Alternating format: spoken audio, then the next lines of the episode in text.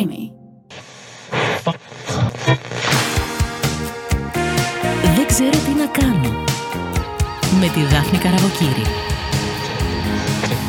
Σας καλωσορίζω σε ακόμη ένα επεισόδιο της σειράς podcast που με τίτλο Δεν ξέρω τι να κάνω και σήμερα ήξερα πολύ καλά τι να κάνω. Γιατί ε, ζήτησα από ένα κορίτσι πάρα πολύ φωτεινό, πάρα πολύ ταλαντουχό, πάρα πολύ χαμηλών τόνων, έτσι ταπεινό, με τρομερό, τρομερό συγκλονιστικό ταλέντο να έρθει σήμερα εδώ στο στούντιο και αυτό το κορίτσι το παρακολουθώ χρόνια με πάρα πολύ θαυμασμό και τη λένε Σοφία Μανουσάκη, έτσι τη λένε αυτή την κοπέλα. Γεια σου Δάφνη μου. Γεια σου κοριτσάρα μου. Είμαι πολύ χαρούμενη που είμαι εδώ μαζί σου. Να ξέρεις ότι είμαι τεράστια φαν σου. με, Ναι. με εμπνέεις τρομερά και χαίρομαι πολύ που μου δίνεις τη δυνατότητα να σε γνωρίσω από κοντά. Να πούμε για τον κόσμο ότι εμείς είχαμε γνωριστεί κάποια χρόνια πριν, ότι ήταν λίγο κεραυνοβόλο έρωτα. Υπήρχε έτσι αμοιβαίος θαυμασμός και σεβασμός. Και νομίζω πως ήρθε η ώρα τώρα να τα βάλουμε όλα κάτω και να σε γνωρίσουμε λίγο καλύτερα. Ε, μου είπες πριν ξεκινήσουμε ότι έχεις άγχος και μου είπες ότι αυτή την εβδομάδα έχεις τρελαθεί να δίνεις συνεντεύξεις. Ναι. Τις φοβόμαστε; Τις φοβόμαστε, αλλά τι να κάνουμε, είναι μέρος της δουλειάς.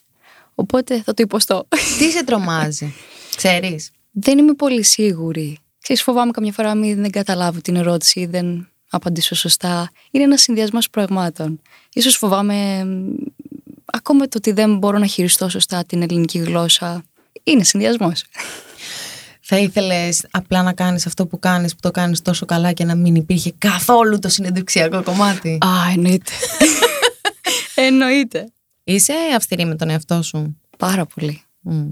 Φαίνεται αυτό, ξέρεις, με το Πάρα που σε πολύ. κοιτάει κάποιος. Αν κάποιος δηλαδή έχει λίγο πιο ανεπτυγμένη διέστηση, μπορεί να καταλάβει ότι είσαι ένα πλάσμα που αυτομαστιγώνεται όταν δεν πετυχαίνεις στο 100% αυτό που έχει βάλει στο νου του. Αυτό, αυτό είναι αλήθεια. Είμαι τελειομανής. Εντάξει, είμαι άρρωστη με τη δουλειά μου και αν δεν είμαι αυτό που θέλω να είμαι, πραγματικά με μ, αυτομαστιγώνομαι. Τι θα γίνει, ρε Σοφία, και πες ότι μια μέρα δεν πάει τόσο καλά. Δεν ξέρω. Πέφτω και ψυχολογικά. Έχουν υπάρξει τις μέρες. ναι, πολλές. Ωραία, πε- πε- περπάτησέ με λίγο σε μια τέτοια ημέρα. Ας πούμε όταν α, ήρθε η στιγμή να έρθω αντιμέτωπη με το ρεπερτόριο του Θοδωράκη, τότε στα πρώτα μου ξεκινήματα ήταν ξέρεις, πολύ δύσκολο όλο αυτό για μένα γιατί από εκεί που δεν διάβαζα ποίηση έπρεπε να μπω στον κόσμο της ποίησης, να υπηρετήσω ένα δύσκολο ρεπερτόριο και μ, έπεσα με τα μούτρα στη δουλειά για να βγάλω το καλύτερο που μπορούσα και να μ, αποδώσω το συνέστημα που έπρεπε για το κάθε ποίημα.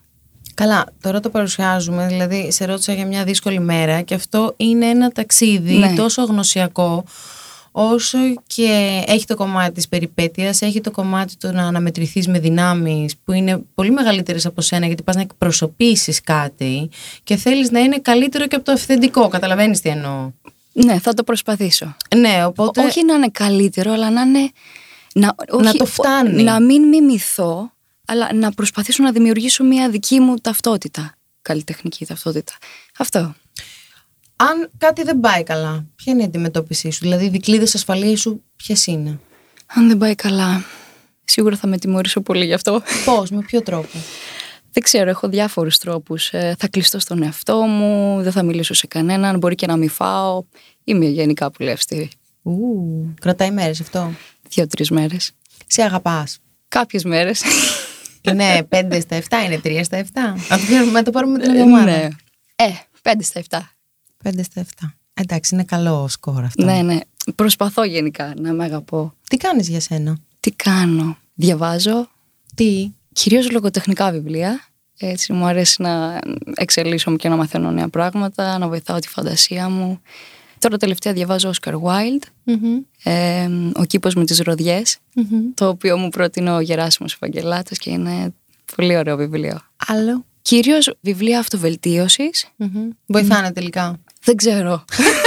Πες μου, σε παρακαλώ, βοηθάνε, γιατί διαβάζω, διαβάζω και...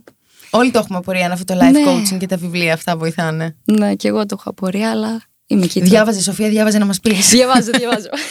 άλλο πράγμα που κάνεις για σένα, άλλο πράγμα που απολαμβάνεις να κάνεις. Α, μου αρέσει να παίζω βιολοντσέλο τις ελεύθερες μου ώρες με την ε, καθοδήγηση της εξαιρετικής σολίστ Μαριλίζας Παπαδούρη. Ε, μ' αρέσει να γυμνάζομαι, μ' αρέσει να πηγαίνω βόλτα με τη φίλη μου την Όλγα, να βλέπουμε θεατρικές παραστάσεις, αυτά κυρίως. Έχεις κάποιο guilty pleasure στο κομμάτι της μουσικής, στο κομμάτι του φαγητού; Μ, ναι, το φαγητό. Τι, ποιο, τι, συγκεκριμένα. Τώρα, τι θα ήθελες να έχεις μπροστά σου, διότι η ώρα, κυρία μου, τώρα είναι 4 Είναι η ώρα παρα που 5. πεινάω. Ακριβώς. Ναι, μακαρόνια με κοιμά, παρακαλώ. Ε, θε να έχει τυρί τριμμένο με ζήθρα και τέτοια από πάνω. ή ναι, όχι; λίγο, λίγο τυράκι θα, θα πήγαινε νομίζω. Στην άκρη τι θέλουμε. Θέλουμε μια χωριάτικη ή δεν θέλουμε τίποτα; Μπα. Όχι. Όχι. τα μακαρόνια είμαι Ωραία. πλήρης. Και να σου πω κάτι, cheat day, επιτρέπει τον εαυτό σου. Τι είναι αυτό; Να φας ό,τι θες. Να πεις σήμερα εαυτούλη μου, μπορείς να, να τρελαθείς στο φαγητό, στα γλυκά και σε ό,τι σ' αρέσει να τρως. Εννοείται το κάνω αυτό. τι, τι επιλέγεις, θέλω να ξέρω. Αχ, γλυκά νομίζω. Αγαπημένο γλυκό. Αγαπημένο. Ε, Μιλφέι, cheesecake. Α, είσαι Μπορεί το- και προφιτερό. Έχω πολλά. Νομίζω Έχω ότι ήσουν κατάλογο. της κρέμας, αλλά είσαι και τα δύο τελικά. Ναι. Διπλό ταμπλό κι εγώ. Ναι. Ποια ερώτηση έχεις κουραστεί πάρα πολύ να σου κάνω συνεντεύξεις, επειδή μου πει ότι έχεις δώσει πολλές επανωτέ, θέλω να μου πεις ποιες Ναι. ήταν κοινές. Πώς γνωριστήκατε με τον Στέφανο Κορκολί; Εντάξει, είναι σάφη πια. Όχι, εγώ θέλω να γνωρίσουμε εσένα και θέλω να πάμε λίγο στην αφετηρία σου και να μας, έτσι να μας ταξιδέψεις στην παιδική ηλικία. Παιδική ηλικία, λοιπόν. Μπορώ να πω πως είμαι από τα τυχερά παιδιά. Είχα πολύ όμορφα παιδικά χρόνια. Μεγάλωσα σε μια πολύ τεκνή οικογένεια. Πόσα αδέρφια; Έχω τέσσερα αδέρφια. ναι. Ζωή Και- να έχετε. και τα παιδιά που έχουν. Γιατί είναι πάρα πολλά. Έχουν κάνει και παιδιά; Πάρα πολλά. Πόσα νύψια έχεις, Χριστιανή μου; 13, Ε, 14. Νομίζω ο- ο αδερφός μου τέλος του μήνα θα γίνει για τρίτη φορά μπαμπάς. Έχει κάνει δύο κοριτσάκια και πάει για το αγόρι. να τολμήσω να ρωτήσω τι γίνεται σε αυτά τα οικογενειακά τραπέζια. Αχ, δεν ξέρω. Δεν έχω πατήσει τα δεν τελευταία ξέρω, πέντε χρόνια. αλήθεια. Δεν ξέρω. Χαμός. Σε μια πολύ όμορφη οικογένεια μπορώ να πω ότι μεγάλωσα. Αυτό που έχω κρατήσει στο μυαλό μου είναι τα οικογενειακά μας τραπέζια, τις Κυριακές κυρίως, ξέρεις, που είμαστε 7 άτομα γύρω από ένα τραπέζι, με πολύ βαβούρα, μουσική, με το υπέροχο φαΐ της μαμάς. Και ε, ένα άλλο που έχω κρατήσει είναι οι, οι καλοκαιρινές μας ε, διακοπές Πού; στη θάλασσα, στο χωριό.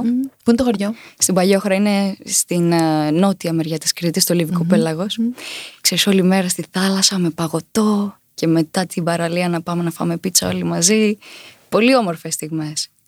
Πού που το λες και γυαλίζει το μάτι σου; Ναι, δηλαδή αν μου δινόταν μια χρονοκάψουλα εκεί θα γυρνούσα. Ναι. Ναι, Ηλικία; 7, 7 χρονών. Γονείς, τι τύποι είναι αυτοί; Α, πολύ ωραία. Χαλαρή. Πώς τους λένε; Ο μπαμπάς ο Δημήτρης, η μαμά Αγγελική. Τους λατρεύω και τους δύο. Τους θαυμάζω γιατί πάλεψαν για αυτήν την οικογένεια να μας μεγαλώσουν και τους πέντε και να μην μας λείψει τίποτα.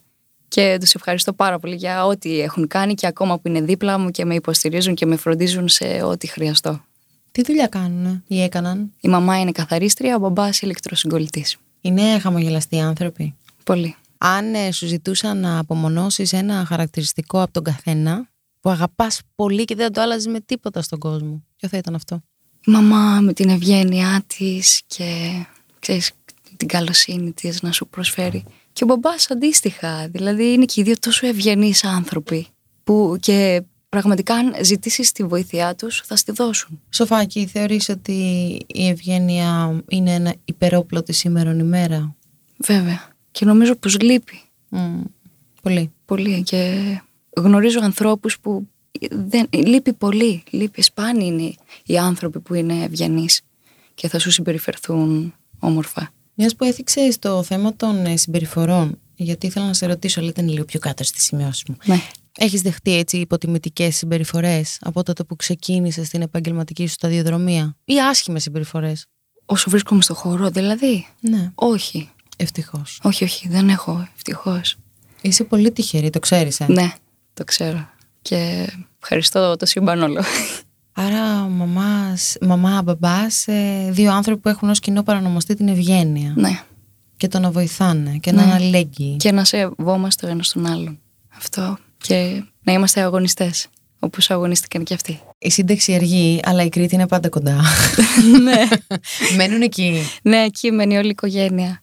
Τι ωραία. Και να σου πω και κάτι. Η πρώτη μου σκέψη ήταν ότι εγώ ποτέ δεν πρόκειται να φύγω από τα Χανιά, από την Κρήτη γενικά.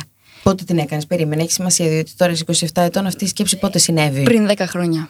Ήσουν 10-11 17. χρόνια, ναι. Τι, τι συνέβαινε τότε στο κεφάλι σου και είπες εγώ δεν θα φύγω ποτέ. Δεν ξέρω, αλλά χαιρόμουν το ότι από τη μία στιγμή στην άλλη μπορούσα να είμαι στο βουνό και από την άλλη στη θάλασσα και μέσα σε 15 λεπτά να είμαι στο κέντρο της πόλης. Ήταν όλο πολύ όμορφο και είχα και τους φίλους μου, τις φίλες μου, οπότε λέω όχι αυτό δεν πρόκειται να τα αλλάξω εγώ ποτέ. Και, πότε άλλαξε αυτό; μετά από λίγους μήνες. Πολύ μου το φέρε έτσι όλο με μοιάζει.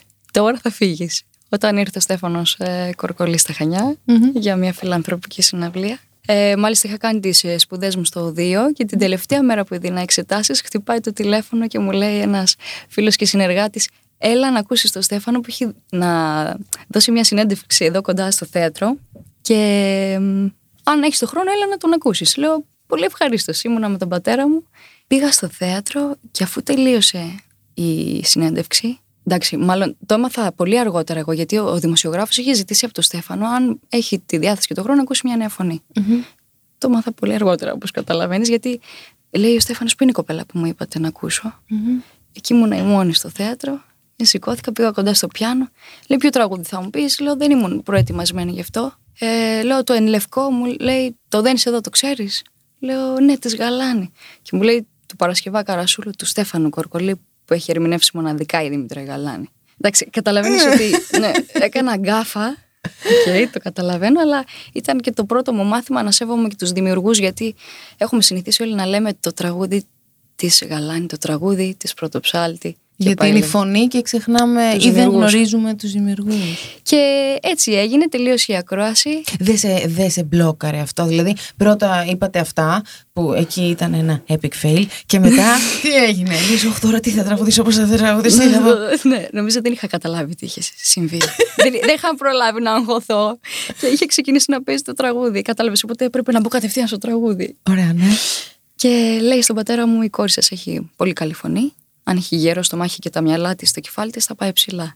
Και έτσι ξεκίνησε αυτό το ταξίδι. Κάτσε, κάτσε. Ε, τι, μέρα έγινε αυτό; δεν θυμάμαι, αλλά πρέπει να ήταν 28 Ιουνίου του 2013. Δεν θυμάμαι, αλλά πρέπει να ήταν 28 Ιουνίου του 2013 στις 7 ε, και 20 το απόγευμα. ναι, στις ε, 3 παρά 20. Ε, γίνεται αυτό λοιπόν τον ναι. Ιούνιο. Και μετά από πόσο καιρό έφυγες; Μετά από τέσσερις μήνες. Τη μάμα πατρίδα, ναι. Ναι, μου λέει ο Στέφανος, θα έρθει στην Αθήνα να ηχογραφήσουμε τα πρώτα σου τραγούδια τα οποία. Κάτσε, περίμενε, περίμενε.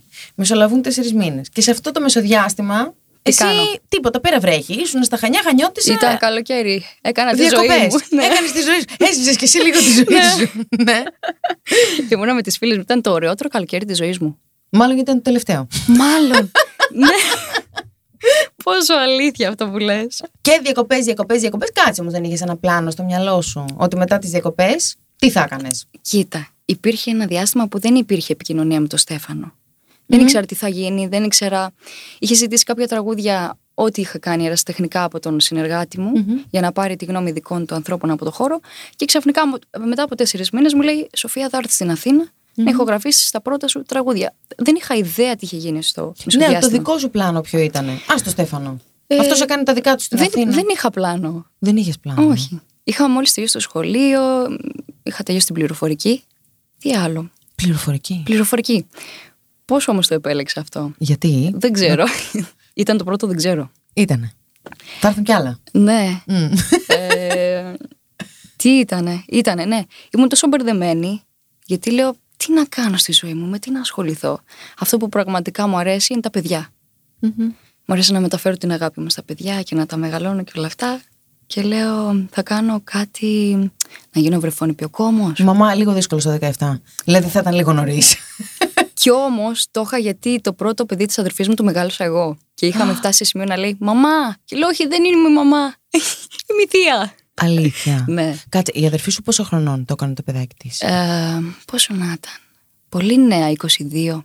Ήθελες να σου συμβεί σε μικρή ηλικία επειδή το είχε ζήσει πολύ ωραία μέσα στο σπίτι; Να κάνω παιδί. Ναι. Μπορεί. Ίσως επειδή και στην, δεν ξέρω, στην επαρχία αυτό συνηθίζεται να κάνεις παιδί νωρίς και να παντρεύεσαι νωρίς.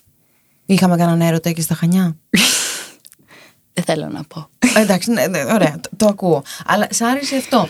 Το, το κλίμα το οικογενειακό. Ναι. Ότι εκεί ριζώνει. Είχες και πολύ ωραίες αναμνήσεις από ό,τι καταλαβαίνω. Γενικά υπήρχε ήλιος σε αυτά ναι, τα χρόνια. Πολύ, πολύ. Ήταν φωτεινά χρόνια. Τότε ένιωθες και ασφάλεια; Όμως, Α, ακούω Γιατί ήταν, ήταν φωτεινά τα παιδικά χρόνια, mm. αλλά με το που ήρθε η οικονομική κρίση δεν ήταν και τόσο φωτεινά. Δηλαδή, ζοριστήκαμε οικογενειακώς πάρα πολύ, ακόμα και για το να έχουμε ένα πιάτο φαΐ, ξέρεις, στο τραπέζι. Για τα πιο απλά τα καθημερινά. Πόσο χρόνο ήσουν τότε; 13. Εκεί είχα μπει μόλις στο γυμνάσιο. Για πες μου λίγο, εκεί πώς ήταν η ατμόσφαιρα στο σπίτι; Ε, τότε νομίζω μας επισκέφτηκε η κυρία Φασαρία. ναι. Δεν μου άρεσαν και πολύ. Ε, Νομίζω ήταν και το διάστημα που κλείστηκα στον εαυτό μου Μμμ. και βρήκα καταφύγιο στη μουσική. Δηλαδή δεν, δεν ήθελα να μιλάω σε άνθρωπο, ήμουν μονίμως με τα ακουστικά στα αυτιά και άκουγα, άκουγα, άκουγα, άκουγα. Μέχρι που κάποια στιγμή αυτό ήθελα να εξωτερικευτεί και χωρίς να το πω σε κανέναν πήγα στο 2 και ρώτησα ε, «Γεια σας, πόσο κάνουν τα μαθήματα, πόσο κοστίζουν τα μαθήματα να ξεκινήσω μαθήματα φωνητικής και ορθοφωνίας» και λένε τόσο. Εντάξει, μόλις άκουσα το ποσό, κατάλαβα ότι ούτε το σκαλοπάτι δεν, πρόκειται, δεν πρόκειται να πατήσω. Πήγα στο σπίτι, λέω στη μαμά και στον μπαμπά, ακούστε να σας πω, έκανα αυτή την κίνηση. Θα ήθελα σας παρακαλώ να με βοηθήσετε να ξεκινήσω να κάνω αυτό που κάτι γεννιέται μέσα μου και θέλω να το εξελίξω και να το σπουδάσω. Και μου λένε, το ξέρεις ότι ζοριζόμαστε, είναι δύσκολα, δύσκολες μέρες, αλλά αν το θες πραγματικά θα δουλέψουμε περισσότερο και θα σε βοηθήσουμε να το υλοποιήσεις. Εντάξει, όπως καταλαβαίνεις ήταν ε, τεράστιο το βάρος που είχα ήδη μέσα μου να πιέσω τους γονείς μου να δουλέψουν πιο πολύ για να μου δώσουν τα χρήματα. Και ξεκινάω την πρώτη χρονιά στο 2, μαθαίνω σολφές, μαθαίνω να διαβάζω παρτιτούρα, ξέρεις όλα αυτά τα σημαντικά, να κάνω ασκήσεις φωνητικής. Και μου λέει μπαμπά στη δεύτερη χρονιά, Σοφία δεν μπορώ να σε βοηθήσω άλλο, ούτε η μαμά. Και λέω δεν πειράζει μπαμπά, δεν πτωήθηκα. Και πήγα και βρήκα δουλειά. Η πρώτη δουλειά ήταν να μοιράζω φυλάδια στον δρόμο, αλλά ήταν λίγο δύσκολα στην αρχή, γιατί τα λεφτά δεν ήταν αρκετά και έπρεπε να λείπω κάποιες ώρες από το σχολείο και βρήκα και άλλη δουλειά σε ένα λούνα πάρκ και εκεί ήρθα αντιμέτωπη πραγματικά με την ευθύνη το να ένα παιδί ήδη να έχει την ευθύνη ε, ε, ξέρεις, ε, τη ζωή άλλων παιδιών ήταν τεράστια ευθύνη. Οπότε εκείνα τα χρόνια ήταν πολύ σημαντικά για μένα, διαμόρφωσαν αυτό που είμαι σήμερα. Και έτσι κατάφερα και με τη δεύτερη δουλειά να βγάλω την ε, δεύτερη χρονιά στο 2 και ευτυχώς επειδή το Λούνα Πάρκ ήταν σε εποχή χριστουγεννιάτικη ας πούμε τους δύο τελευταίους μήνες με βοήθησαν κάποιοι φίλοι μου να τελειώσω το, τη χρονιά και τους ευχαριστώ και πάρα πολύ γι' αυτό. Έτσι ήταν τα εφηβικά χρόνια. Δουλεύοντας, παράλληλα η μαμά είχε κάποια θέματα μετά το σχολείο όσο μπορούσα πήγαινα στη δουλειά να καθαρίζουμε μαζί και να τη βοηθάω και ό,τι άλλο μπορούσα έκανα, ξέρεις, για να συνεισφέρω κάπως. Ντράπηκες ποτέ; Σε σχέση με τη δουλειά, ποτέ δεν υπήρχε λόγος. Στενοχωρήθηκες που χρειάστηκε να το κάνεις; Καθόλου. Στενοχωρήθηκες για τους γονείς σου, μήπως προσβληθούν εντός πολλών εισαγωγικών που δεν μπορούν να σου προσφέρουν αυτό που θες επειδή ήταν σε δυσχερή κατάσταση ότι όχι μήπως τους προσβάλλω τώρα με αυτό που κάνω ενώ εγώ απλά θέλω να τους δείξω ότι θα τα καταφέρω μόνοι μου να μην με έχουν άγχος Ένιωθα ότι ήμουν βάρος. Αυτό πιο πολύ με πλήγωνε ότι τους γίνομαι βάρος. Και ξέρεις, μεγάλωσα σε ένα σπίτι που ήταν μονίμως μην ενοχλήσουμε, ο Γιώργος διαβάζει, μην ενοχλήσουμε η Χριστίνα κοιμάται ή ο μπαμπάς. Πάντα να είμαι ήσυχη, να μην ενοχλώ κανέναν. Κατάλαβες. Ήταν πάντα και νομίζω έχω και ακόμα αυτό το σύνδρομο. Να μην γίνομαι βάρος σε κανέναν. Ξέρεις τι έχω παρατηρήσει σε σένα; Ότι όσο θόρυβο κάνει η φωνή σου Άλλο τόσο αθόρυβα κινείται η προσωπικότητά σου Είναι φοβερό αυτό Είσαι σαν μια αριστοκρατική γάτα Που ξέρεις Άμα πεινάει θα νιαουρίσει Θα της δώσεις σημασία και θα πεις «Ω, Καλέ αυτό έχει φωνή Αλλά ξέρεις Άμα δεν νιαουρίσει δεν θα καταλάβεις ότι είναι εκεί Υπάρχουν στιγμές που θες να φωνάξεις Στιγμές που να μαζεύονται πολλά πράγματα ρε παιδί μου Μέσα μου. Ναι Ναι, νομίζω αυτό το ένιωσα την περίοδο του κορονοϊού. Δηλαδή είχα φτάσει σε σημείο που ήθελα να ουριάξω. Κλεισμένη μέσα σε τέσσερις τείχους, εγκλωβισμένη, χωρίς δουλειά, χωρίς να είμαι χρήσιμη σε κάτι. Ξέρεις. Πώς το διαχειρίστηκες; Δύσκολα. Δεν ξέρω, μου έπεσε πολύ βαρύ. Και στο να ακούω στην τηλεόραση ότι άνθρωποι αρρωσταίνουν, δεν μπορούν να παλέψουν με αυτόν τον ιό, πεθαίνουν.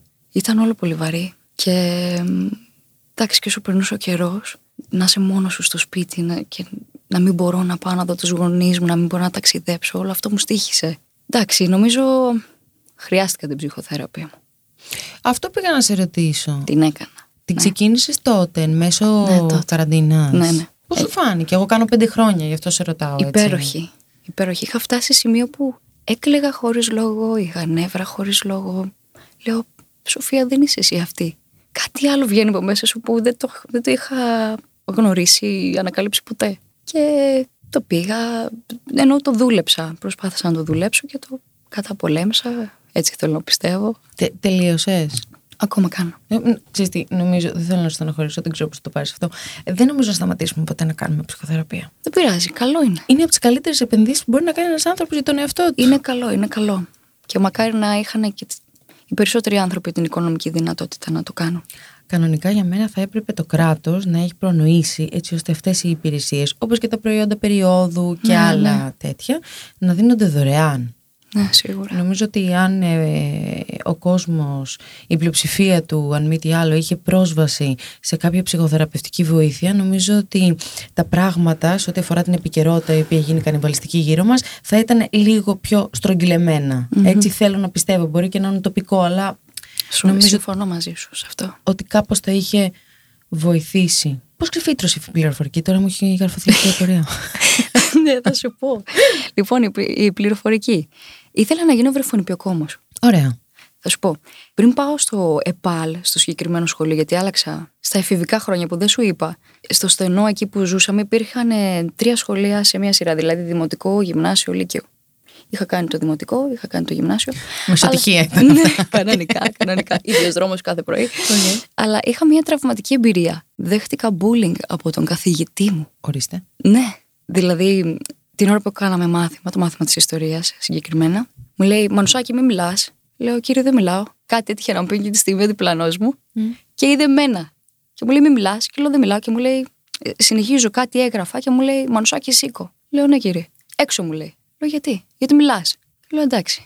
Πολύ ευγενικά. Και εκείνη τη στιγμή που περνάω από δίπλα του για να βγω έξω από την τάξη, με χτυπάει, μου δίνει το πιο δυνατό χαστούκι που έχω φάει στη ζωή μου. Και λέω, Μα γιατί, γιατί να συμβαίνει αυτό; Και είναι κάτι που το κράτησα και μέσα μου.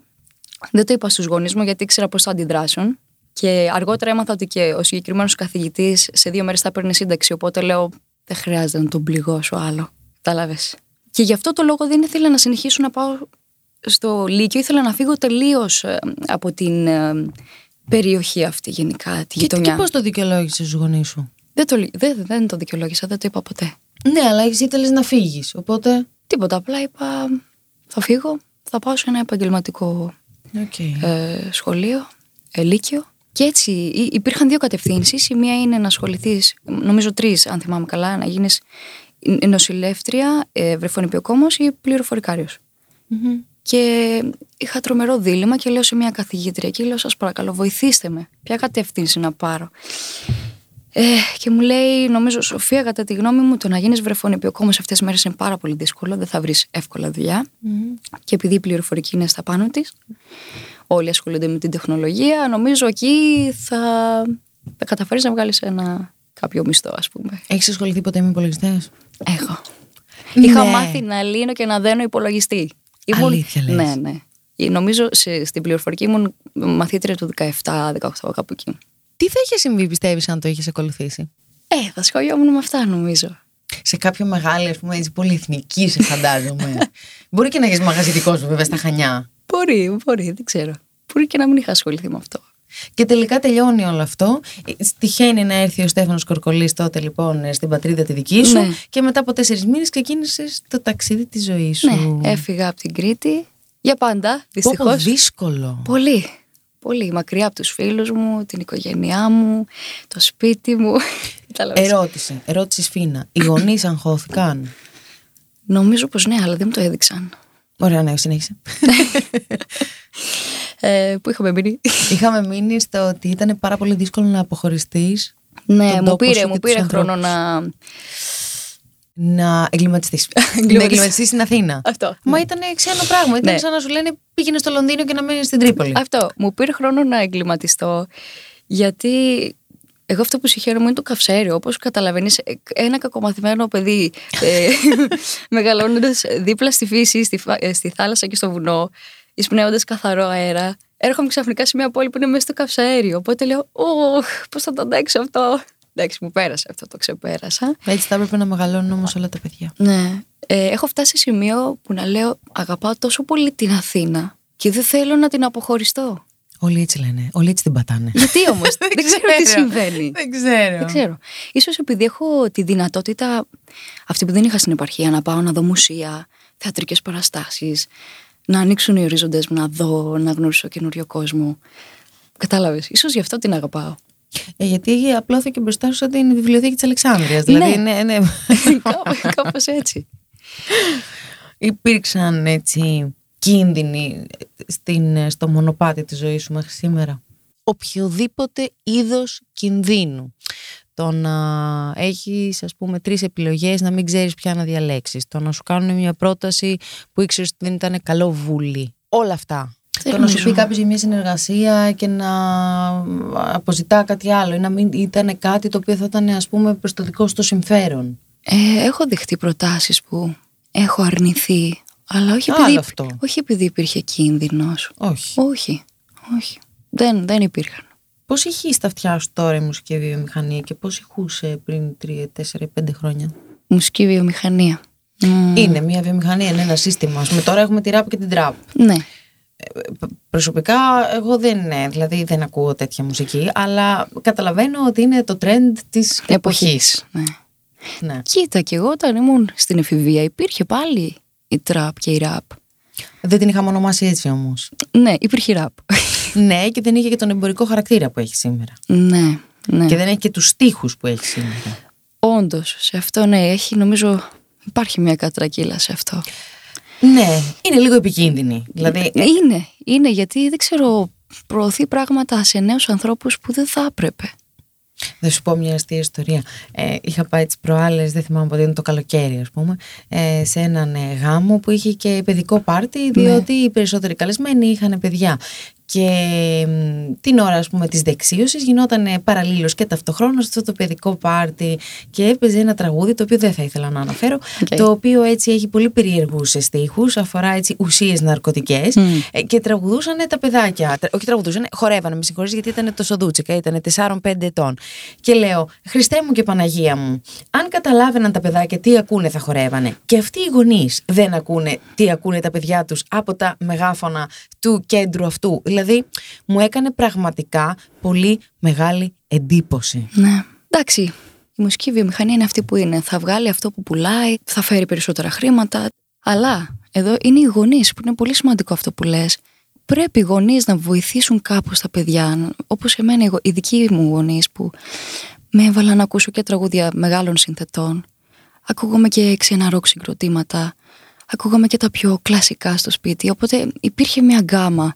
Ξέρεις, τώρα δεν ξέρω αν πολλοί ασχολούνται οι γονείς με τα παιδιά στο να, τα, να τους δώσουν μια κλίση, να τους μάθουν κάτι παραπάνω σε σχέση με τη μουσική.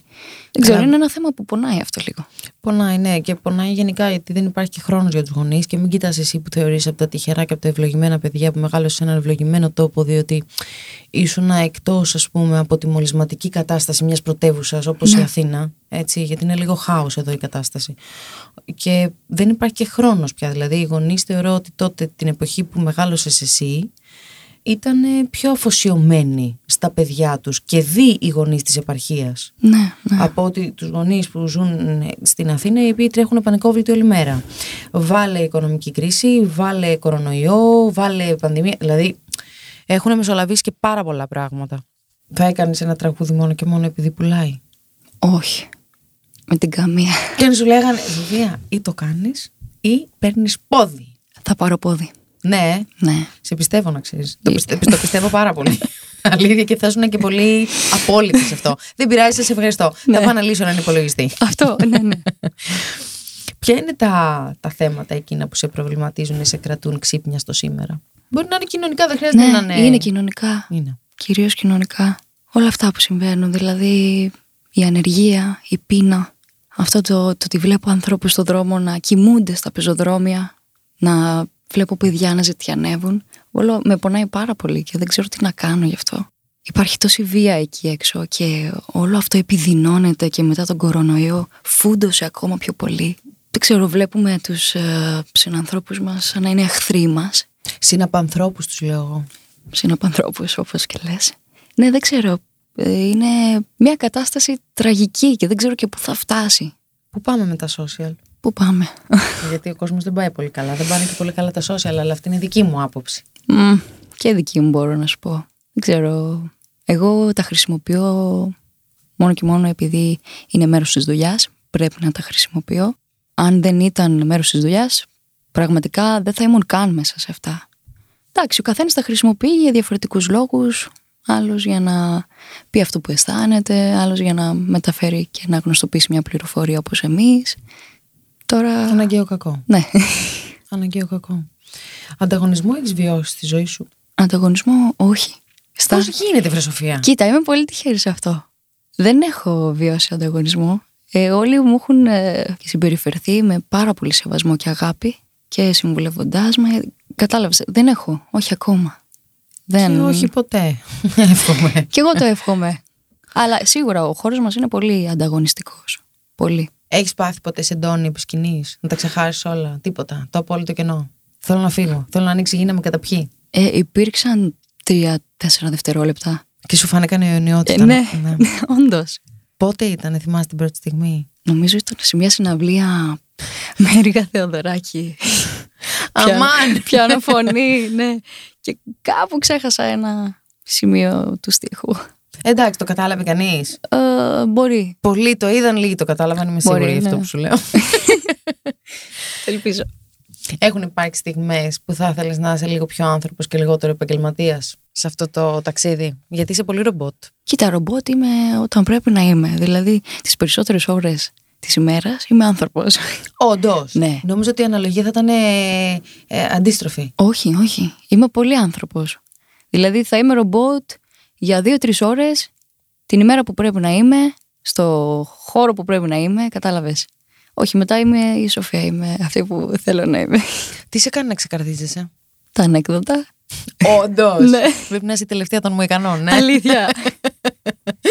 Όχι, πια δεν υπάρχουν άνθρωποι. Δεν ξέρω, ο μπαμπάς μου λέει πολύ κακά ανέκδοτα. Κρύα. Ξέρεις, Ναι, είναι πολύ κρύα. Οπότε δεν έχω γελάσει ποτέ, αλλά μου Γελάω γίνει και- τραύμα. Γελάω και με τα κρύα Γελά... κάποιες. Είσαι, ανήκει στην κατηγορία των ανθρώπων που αγαπούν τα ανέκδοτα. Τελείωσε. Οκ. Άλλο. Ξεκαρδίζομαι με κάποια ταινία ίσως. Αυτό. Πρόσφατα είδα μια ταινία στο Netflix του Ταραντίνο με κάτι κορίτσια ε, που πήραν εκδίκηση Που από... πήραν εκδίκηση, το έχω δει. δεν ξέρω, ναι. Το έχω δει. Πέθανα στα γέλια.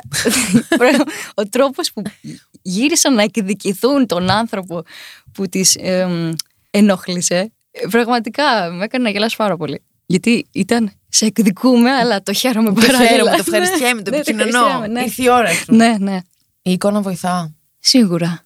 Είναι ένα σημαντικό α, σημείο και αυτό. Ναι, βοηθάει. Βοηθάει. Αλλά όχι τόσο. Τώρα που το ξανασκέφτομαι. Γιατί διανύουμε μια εποχή που ο κόσμος δεν στοχεύει τόσο στο «Αχ, θα την ακούσω γιατί μου αρέσει εμφανισιακά, κατάλαβες».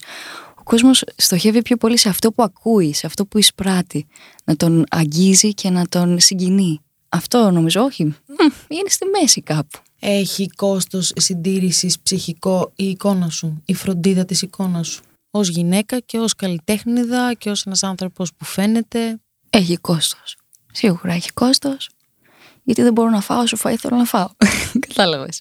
Γιατί θες να χωράς, γιατί Ναι, θες να... ναι, ναι. Να νιώθω καλά, με- να έχω την ψυχολογία που πρέπει να έχω στη σκηνή. Ναι, βοηθάει η εικόνα και έχει το τμήμα της. Παρ' όλα αυτά δεν έχεις ή έχεις, δεν ξέρω, χτυπήσει, σου έχει χτυπήσει η διατροφική διαταραχή αυτή, η ενότητα, την πόρτα ποτέ; Όχι, αλλά κάποιες μέρες που έχω πολλή δουλειά, ξεχνάω να φάω Αυτό είναι άλλο όμως. και μπορεί να φτάσω σε κιλά που δεν θα έπρεπε να είμαι. Κατάλαβες; Το παρατηρείς μόνος σου όμως Ναι. αυτό το επικίνδυνο και Ναι. το μαζεύεις. Ναι, ναι, το μαζεύω. Επανέρχομαι δηλαδή γρήγορα. Λέω, Ωχ, ξεφεύγω. Ώρα να με φροντίσω. Ώρα να με αγαπήσω λίγα ναι, ναι, παραπάνω. αυτό. Ήρθε η ώρα σου και εσένα να γνωρίσεις τον ύψιστο πάνω μου ζουράκι, ε. ναι, ναι, αυτό τη φωνάρα. Τι έκταση φωνής αυτός ο άνθρωπος. Και έκταση ψυχής θα πω, γιατί είναι πολύ καλό παιδί ο Πάνος. Ναι, ναι, είναι τρομερά καλός άνθρωπος. Πώς Έχει- βρεθήκατε; Λοιπόν, βρεθήκαμε τον περασμένο Μάιο στο, στη σκηνή του παλας σε μια συναυλία του Στέφανου Κορκολή, όπου βρεθήκαμε επί σκηνής να πούμε κάποια ντουέτα Και εκεί γεννήθηκε και η ιδέα να πούμε και δισκογραφικά ένα τραγούδι, τον Κακό Μπελά, ένα τραγούδι το οποίο ανήκει στην καινούργια μου δισκογραφική δουλειά, σε στίχους του Γεράσιμου Ευαγγελάτου και σε μουσική του Στέφανου Κορκολή και μου έκανε την τιμή αυτός ο υπέροχος άνθρωπος να το πούμε μαζί. Πώς είναι ο Πάνος; Κάποιες φορές... Δεν είναι σαν παιδί, μεγάλο. Ναι, ναι, ναι, ναι. Ξέρεις, υπήρχαν στιγμές που ήταν τρομερά ήρεμος και σου μετέφερε την ηρεμία του και υπήρχαν ώρες που ήταν μέσα στην τρέλα. Τη δημιουργική, αυτή που ναι, το πιάνει. Ναι, ναι, η δημιουργική παραξισμός. τρέλα. Ναι. Και να σου πω τώρα έρχεται ένα half note. Έρχεται η Half Note. Αποφασίσαμε μαζί με τους συνεργάτες μου να κάνω τις πρώτες μου solo εμφανίσεις 28 και 29 Απριλίου. Έχουμε δημιουργήσει μαζί με τους συνεργάτες μου ένα υπέροχο, κατά τη γνώμη μου, πρόγραμμα ε, με τραγούδια που έχω επηρεαστεί και έχω μεγαλώσει, ε, μεγάλων συνθετών και τραγουδοποιών και τραγούδια από την καινούρια μας δισκογραφική δουλειά. Και έχω και τη χαρά να με πλαισιώνουν έξι υπέροχοι μουσικοί, οι οποίοι είναι και η οικογένειά μου τα τελευταία 8-7 χρόνια. Οπότε. Ε, δεν έχεις δύο οικογένειες; Ναι, Ναι, μία στα Χανιά, μία εδώ. ναι, τυχερή και σε αυτό. Πώς αισθάνεσαι για το half note που θα σε... Είναι η solo σου δουλειά πια; Είναι πρωτόγνωρο και έχω, δεν σου κρύβω ότι έχω αγχωθεί. Τι σε αγχώνει; όχι τόσο το να α, ανταπεξέλθω και να, να υποστηρίξω τα τραγουδια στη σκηνή, τόσο το όσο έχει να κάνει με αυτά που, ξέρεις, κάποια σημεία που πρέπει να υποθούν στη σκηνή. Δηλαδή, Δηλαδή, ακόμα και το να ευχαριστήσω τον κόσμο που θα έρθει, η- η- το άγχος, να μην ξεχάσω να ευχαριστήσω τους μουσικούς, τους ε, ανθρώπους που, ε, το Γιώργο Λικιαρδόπουλο, την εταιρεία Λικόφος, τους ιδιοκτήτες του Χαφνότου, τους ανθρώπους που με βοηθάνε σε, σε αυτό το ξεκίνημα. Αυτό δηλαδή σημεία που πρέπει να μην ξεχάσω, που πρέπει να αναφερθούν. Αυτό πιο πολύ με αγχώνει. και θα κάνεις το κλασικό που Παρά κάνουν τα- στα Όσκαρ. Όχι, θα πάρεις το χαρτάκι εκεί ή θα τα γράψεις στην παλάμη και στη μία και στην άλλη. Εντάξει. Και θα τα θυμηθείς όλα. Και αν τα ξεχάσεις, είμαι σίγουρη πως αυτοί οι άνθρωποι Θα με καταλάβουν. Δεν θα σε παρεξηγήσουν. Εντάξει τότε. Δηλαδή, νομίζω ότι τα περιττά πρέπει να τα πετάς από πάνω Ναι. σου. Δεν έχεις PR agency. Όχι. Είσαι ε, ε, μια καλλιτέχνηδα, πολύ ταλαντούχα, που κάποιοι βλέπουν το άστρο σου και θέλουν να επενδύσουν σε αυτό και να το προωθήσουν. Ε, Νομίζω ότι δεν θα ενδιαφερθούν ιδιαίτερως αν ξεχάσεις ένα μικρό όνομα, ένα επίθετο και εντάξει. Νομίζω αυτά πρέπει να τα αποβάλεις τα περιττά. Οκ. Θέλω να μου πεις ό,τι άλλο θέλεις να μου πεις. Εγώ, ας πούμε, έχω τελειώσει με τις ερωτήσεις. Με έχεις καλύψει, κυρία μου. Α, είμαι πολύ ευχαριστημένη που σε έχω καλύψει. Ε, δεν ξέρω τι άλλο θα μπορούσαμε να πούμε. Μετά το half note θέλω να μάθω τι συμβαίνει. Μετά το Half Note έχουμε μια συναυλία στο Μέγαρο Μουσικής Θεσσαλονίκης για τα 35 χρόνια του Στέφανου Κορκολή με μια τεράστια ορχήστρα με τον μαέστρο μας τον Αναστάσιο Σημεωνίδη και τους υπέροχους μουσικούς μας. Αυτά είναι τα επόμενα σχέδιά μας. Ε, βέβαια ότι κλείσουμε από καλοκαιρινές συναυλίες. Αυτά. Και, α, λοιπόν, σήμερα έχω τη χαρά ε, να σου πω ότι κυκλοφόρησε το τρίτο τραγούδι του, της ολοκληρωμένης μας δουλειάς με τίτλο «Την ένα αγαπάς» ε, το οποίο έχει γίνει και βίντεο κλιπ από τον εξαιρετικό σκηνοθέτη Κώστα Καρίδα. Πώς νιώθεις; Πολύ πολύ χαρούμενη και ελπίζω να αρέσει και στον κόσμο και το τραγούδι και το κλιπ. Τι σου λέει ο κόσμος; Τι, τι λαμβάνεις από τον κόσμο; Πολύ όμορφα σχόλια. Και το πιο σημαντικό είναι ότι παιδιά νεότερα από μένα μου λένε Σοφία μέσα από σένα ακούω καβάφι ή ακούω ε, τους ποιητές μας ε, και είσαι πρότυπο και σε ευχαριστούμε που υπάρχεις και συνέχισε. Αυτά, όλα αυτά μου δίνουν τεράστια χαρά. Γιατί ξέρεις, δουλεύω πάρα πολλές ώρες και όλο αυτό μου δίνει... Είναι η ανταμοιβή σου. Ναι, ναι, είναι η ανταμοιβή μου. Υπάρχει ένα μεγάλο δεν ξέρω τι να κάνω ή ξέρω πολύ καλά τι να κάνω αυτή τη στιγμή στη ζωή σου; Καλλιτεχνικά ξέρω τι να κάνω. Τα κοινωνικά είναι αυτά που σου είπα. Δεν ξέρω τι να κάνω με όλα αυτά που συμβαίνουν γύρω μας. Δεν ξέρω τι να κάνω με το άγχος μου, το οποίο θα το, το, οποίο θα το διαχειριστώ κάποια στιγμή. Ε, αυτά. Σε ευχαριστώ πάρα πολύ που ήρθες σήμερα εδώ και ανταποκρίθηκες σε αυτό το κάλεσμα. Και εγώ σε ευχαριστώ πάρα πολύ γιατί ήταν το πρώτο μου podcast. Στις 28 θα είμαι εκεί. Το πρώτο σου podcast! Το πρώτο μου podcast και να ξέρεις είμαι πολύ φαν των podcast γιατί κοιμάμαι και ξυπνάω με podcast. Κάνω δουλειές, ακούω podcast. Με τι θεματικές, μην μου πεις τον καβάφι. Όχι, διάφορες. Δια- όχι, όχι τον καβάφι. Ε, διαφόρων ανθρώπων. Ε, Θεματικές, δηλαδή είναι αφηγήσεις, είναι ιστορίες, τι είναι, είναι συνεντεύξεις; Συνεντεύξεις, δι- ναι, ανθρώπων της τέχνης. Γενικά μου αρέσει να ακούω, να μαθαίνω, να ακούω απόψεις. Πρόσφατα άκουσα αυτό το podcast που έκανες με τον υπέροχο δάσκαλο Μάριο. Ε, Α, τον ε, Μάριο τον ε, Μάζαρη. πω πω, τι απίστευτη κουβέντα. Ένα αστέρι φωτεινό είναι και αυτό. πόσο αλήθεια. Ναι, και χαίρομαι που το πρώτο μου podcast ήταν με σένα γιατί σε αγαπώ και σε θαυμάζω απεριόριστα. Είσαι ένας άνθρωπος που με εμπνέει πραγματικά. Μου αρέσει ο τρόπος που μιλάς, που σκέφτεσαι και όταν σε γνώρισα η πρώτη μου σκέψη ήταν «Θεέ μου, τι πλάσμα είναι αυτό, θέλω να γίνω σαν τη Δάφνη, θέλω να γίνω σαν τη Δάφνη». Οπότε μας καταλαβαίνεις, είμαι πολύ πολύ χαρούμενη που με κάλεσες. Αυτό που είπες το παίρνω, το βάζω μέσα στην καρδούλα μου, το παίρνω αγκαλιά, να ξέρεις ότι αυτός ο αλληλοθαυμασμός είναι αμοιβαίος. Ξέρεις, κάποια πράγματα είναι, δεν μπορώ εγώ να σου πω, Σοφία, καλά τον ερωτεύτηκα αυτόν, αλλά αυτός δεν νιώθει τίποτα. Είναι όπως ο έρωτας. Κάποια πράγματα είναι αμοιβαία. Αν είσαι ένας λογικός και σόφρον άνθρωπος, εννοείται. Οπότε σε ευχαριστώ πολύ. Κι εγώ. Θα σου ευχηθώ καλό ταξίδι σε όλα. Κι εγώ σε Και σένα. θα σου πω ότι δεν γίνεται να μην πας μπροστά, γιατί έχεις άστρο.